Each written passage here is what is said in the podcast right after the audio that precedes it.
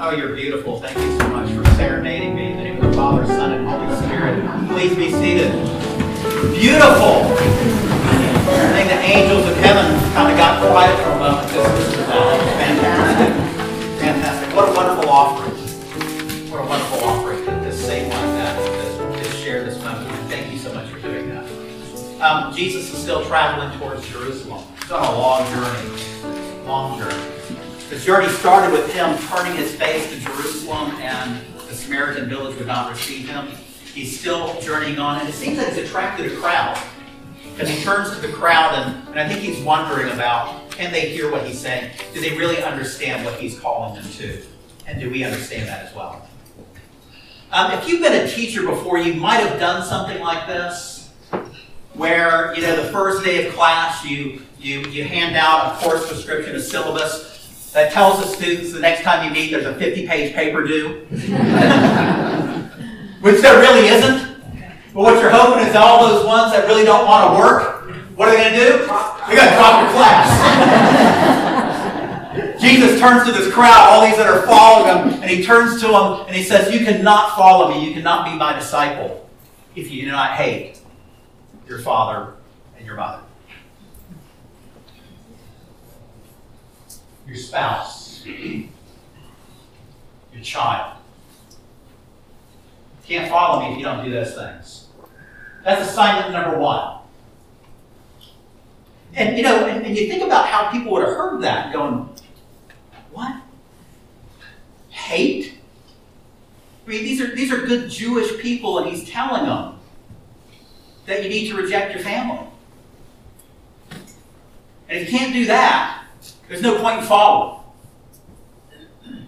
Huh. Oh, oh, that, that cross thing too, right? Okay, let's make it even harder. Okay? You can't be my disciple unless you take up your cross. Now, they know what that is, right? They're not ignorant to that. They know what a cross is for. The Romans had been using this, and you know, it's, it's not that the Israelites didn't know about it before the Romans. They knew what crucifixion was. Right? They knew about that. But they saw what the Romans did. The Romans used it to terrorize people. They knew what it was for. And he's saying, oh, by the way, if you're going to follow me, you, this crowd that seems to have gone on the bandwagon here, if you're going to follow me, um, take up your cross. Huh. So you want me to hate my mother and father and my spouse and my children? You want me to take up this thing that is a, a form of torture and punishment and execution and, and and not only that, hey, um, all your possessions. Everything. If you don't do those things, go away. And I wonder how people heard that. I wonder if anybody, you know, were kind of wondering, well, what, what are you really talking about? What are you talking about? It would have been great if Jesus, after there was this kind of stunned silence, if Jesus would have been like a good teacher and said, Okay, that was your lesson. Any questions? Before moving on, are there any questions? Any questions? See, this is a hard message, I think, for us as it was for them, because it calls us to sacrifice. It calls us to give more than we possibly think we can give. It sets for us a very high but not impossible standard. And this is a hard message for the church, and especially for some of us that are more seasoned than others, because we've been at this discipleship and following and sacrifice thing for a very long time. Some of us can honestly say we have given a whole lot to family, to community, to church, to nation, to world. We have been sacrificing. And now maybe we find ourselves at a point in life where there's just not enough of us to go around. Failing health, diminished income, and Jesus wants more. Jesus wants more. And that can be a really hard thing.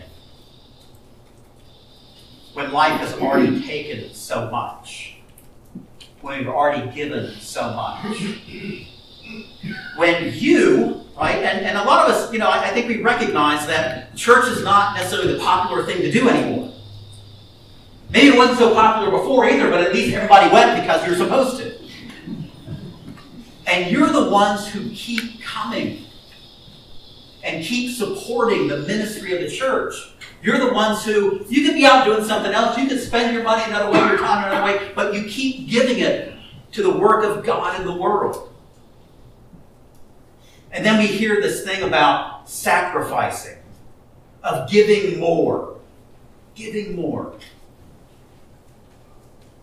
And that can be a really hard thing for people who have already given so much. So much. But you think about Jesus and his life and what he shows us in his own sacrifice.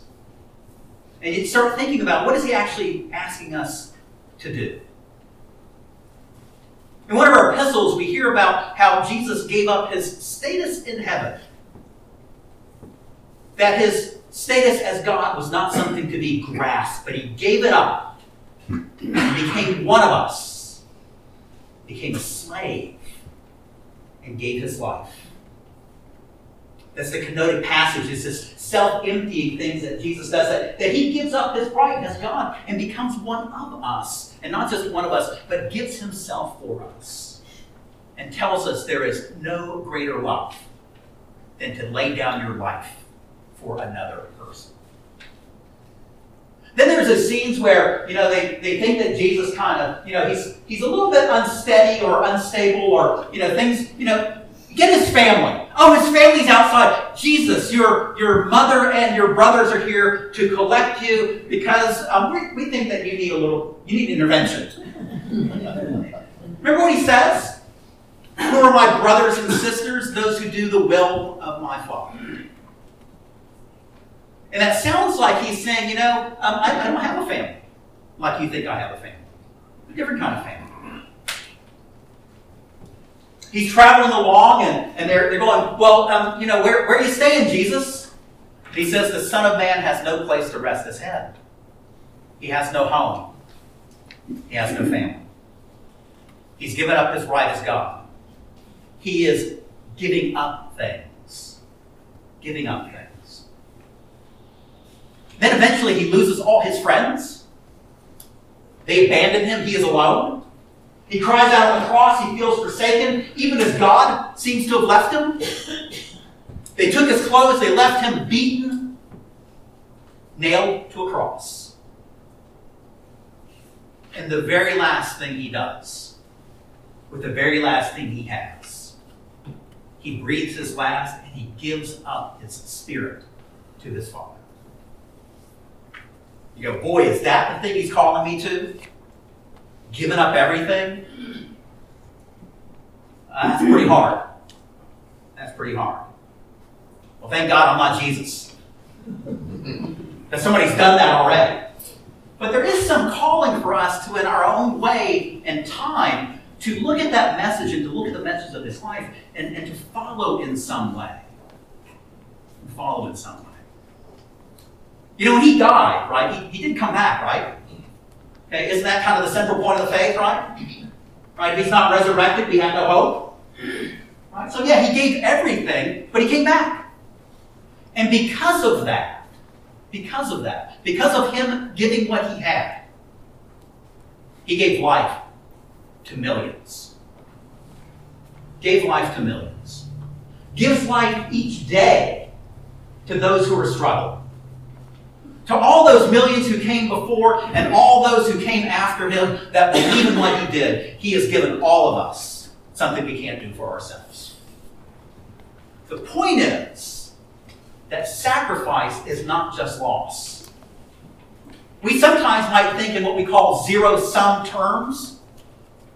To give something up means it's just a loss. And we have these sayings like, he who dies or she who dies with the most toys wins. It's the orientation of our world of accumulating things and, and building and having more. And, and the way of God is to let go of things. But for a reason. For a reason. You see, what Christ shows us is that in letting go of our family ties, when his disciples come to him and say, Lord, we've given up everything to follow you, he promises them, anyone who has done this will have more family than they know. Mm-hmm. Isn't that kind of true? You've got this family around you because you sacrificed something to be here and be part of this. And that's the way of God. And that's why when you look at sacrifice, it's not simply a loss of something, but it's an incredible gain of something. You sacrifice for the cause of God in the world, and in that you bless the hungry and the homeless and the tired and the aged. And you sing this wonderful hymn before we hear the gospel proclaimed, and you bless me. Thank you for the thing that you gave. Jesus calls us in our own day and time, in our own way, in our own circumstances, to be people who sacrifice. For people who get beyond their immediate family to be able to embrace a larger family. Who are able to take up their cross to give their life for the sake of another person. And to share your possessions as best you can to bless other people. Everybody's called to do that in their own way, in their own time. An example of this, just one example of the many examples you'll find of people trying to follow in their own way. In 1894, just a couple years ago, just a couple, I think Turner was there. 1894 in Poland, Raymond Kolbe was born to a poor family. His father was in the military. And he was thinking about kind of following, you know, in that family tradition of being in the military. But it, it said that as a child, he, has a, he had a visitation of the Blessed Virgin Mary, who came to him in a vision and presented him with an option of two crowns a white crown and a red crown. And the white crown was a crown of a life of holiness, of, of dedicating yourself to the mission of God in the world and a life of holiness. And the red crown was to do, do the same thing that, that committing yourself to the life of God in the world, but as a martyr, to die for the faith. And he was, he was asked, which, which of these do you choose if you choose one at all? And he said, I will take both of them. I will take both of them. He experienced loss at an early age. His father was in the Polish military. The Russians had invaded Poland, and his father was part of the Russian military trying to push back the Russian invaders, and, and, and he was killed in, in wartime. Kolbe was 18. Around that time, he became a monastic. He became a Franciscan. And after four years in a Franciscan community, they made him a priest. And he took the name Maximilian. Maximilian Kolbe. You know, there was a war that happened, and then there was a war that happened after that one, and, and he was in the middle of it. In 1941, he was a member of a monastic community. In February of that year, he was arrested by the German authorities and sent to Auschwitz. His crime was harboring 2,000 Jews and Poles, hiding them in the monastery. Those were the brothers and sisters that he had because he looked beyond his own mother and father and spouse and child. These were all his family.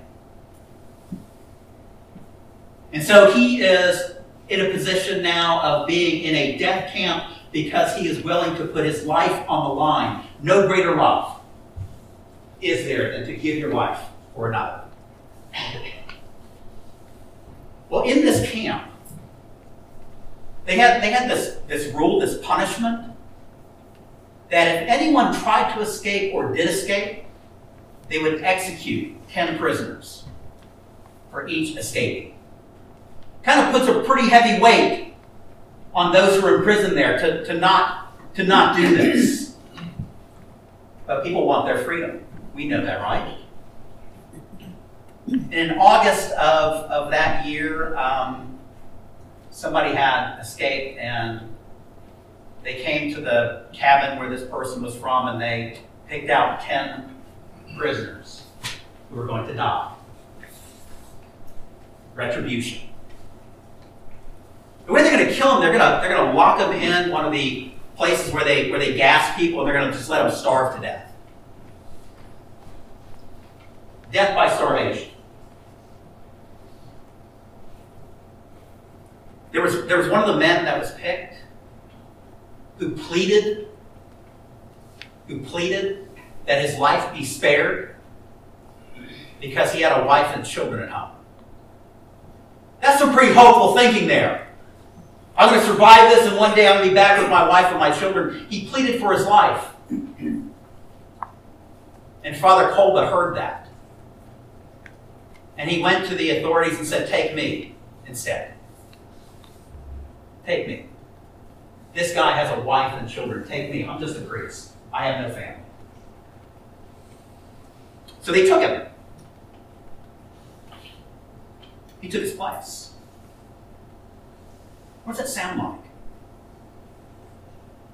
Yeah, talking about taking up your cross and giving your life for the sake of someone else. It's exactly what he's doing. After three weeks had gone by, four out of the ten were still alive, one of them being Father Kolbe. That's when the Germans decided they needed that chamber for processing some of their victims, and they killed the remaining four, including Father Kolbe, by lethal injection. The person he saved, the person whose place he took, lived to be 93 years old. saved his life. He eventually got out of camp and, and, and made it back home. Unfortunately, his children had been killed in a bombing raid, but he still had his wife. See, he did what he could do, what he was called to do. In 1982, 1982, Pope John Paul II canonized him. He's a saint a saint of the church. If you go to Westminster Abbey, on the facade of Westminster Abbey, there are 20 statues. These are the 20 martyrs of the 20th century. And you'll find the statue of Father Kolbe, along with people like Martin Luther King Jr. and Dietrich Bonhoeffer. Other people that know what it's like to take up their cross and follow the way of Christ, and that it will cost them their lives. But we think of the fruit that's born from that, the example they set for us, the life that they give us by inspiring us and telling us that for some of us, this is the way that God calls us to go. Father Kolbe is the patron saint of political prisoners, He's the patron saint, interestingly, he's the patron saint of addicts. About people who have been held captive. The patron saint of people who are addicted. He's the patron saint of the pro life movement. He gives us an example of somebody in their own way taking those words of Jesus to take up your cross and follow me and doing it in his way, in his day, as best he could. He is now a saint. But you know, he wasn't born that way. He wasn't born that way. He was born into a poor family. Saints aren't born, saints are made. They're made. They're made by trusting in God's Word, trusting in the truth of that, not relying on their own strength, but trusting in the truth of God's Word. And knowing that if they follow that, they can bring greater life. To bless others, perhaps giving their own lives, sacrificing something of their own for the well being of another person. And so this day we give thanks for the martyrs of the church, for blessed Saint Maximilian, Kolbe. We ask that these saints who see us, who see us, who know of the challenges we face, we ask that those saints would pray for us that we might be saints.